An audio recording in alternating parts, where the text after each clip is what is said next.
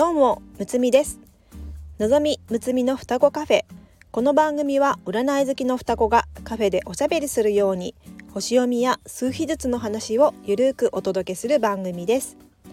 星読みや数秘術を日常的に取り入れて、自分らしく生きるヒントになれば幸いです。今日のテーマは数秘術のパーソナルイヤーさんについてお話しします。えー、のぞみのっちゃんは喉が調整中で声が出ませんので、むつみの一人しゃべりでお届けします。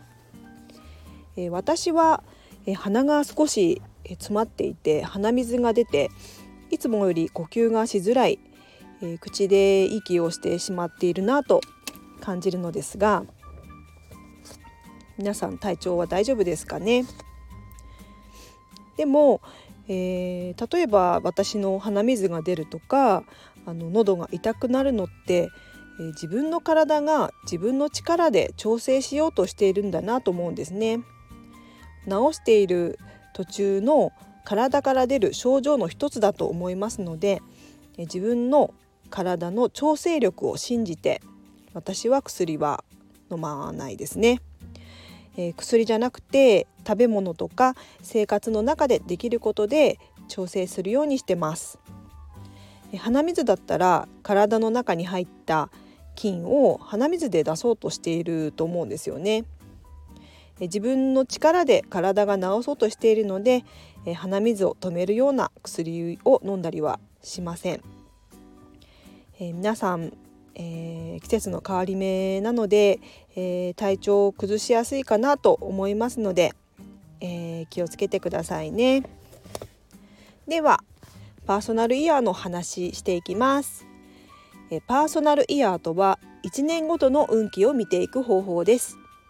自分の誕生日から次の年の誕生日までのいちねんを見ます。詳しくはパーソナルイヤーいちのところで話していますので、ご参考くださいね。では早速計算してみましょう。まず今年誕生日を迎えた人の計算方法です。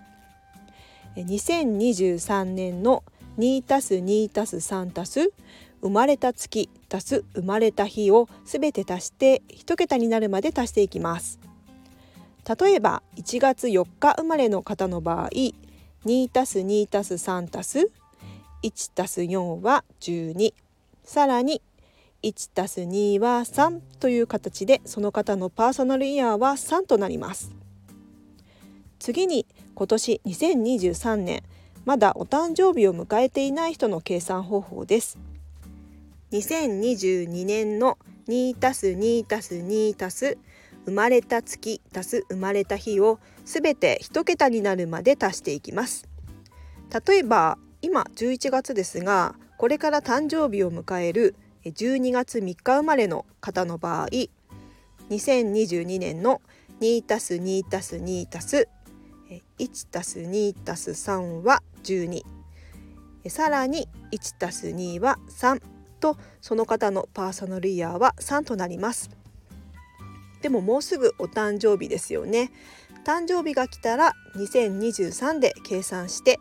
パーソナルイヤーはよんとなります。自分のパーソナルイヤー計算できたでしょうか。何番になったかコメントで教えてくださいね。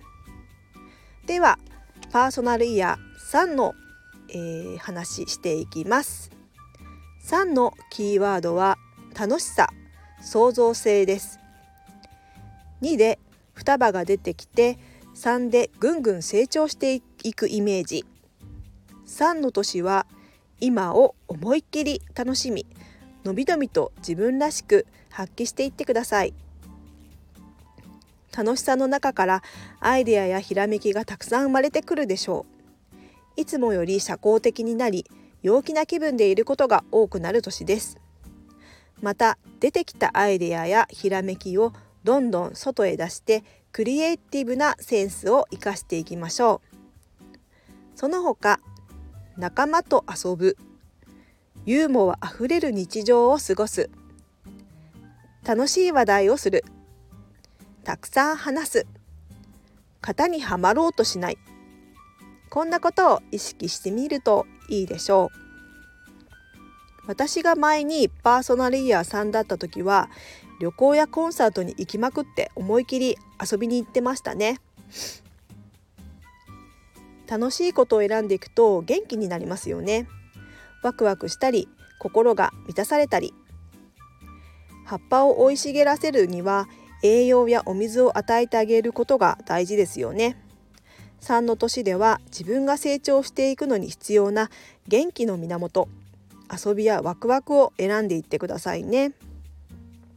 また、えー、最近の、えー、去年ですね去年私パーソナルイヤーさんだったんですけども、えー、子供が生まれました。えー、さんの象徴は、えー、子供を表すんですけども、まさに、えー、性の創造でしたね。皆さんの中でさんになった方いらっしゃいましたか？えー、どんな感じで過ごしているか、またこれからどんな予感がしているか、コメントで教えてくれたら嬉しいです。では今日はこの辺で。この番組ではお悩みレターを募集しております。数日ずつと星読みの観点から一言アドバイスさせていただきます。ぜひ何かヒントになればと思いますので、レターをた送ってくださいね。お待ちしております。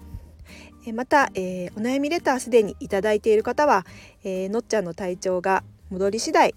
えー、お届けしていきたいと思っておりますので、もうしばらくお待ちくださいね。ではまた次回も、えー、双子カフェに遊びに来てくださいね。今日はむつみの一人しゃべりでした。バイバイ。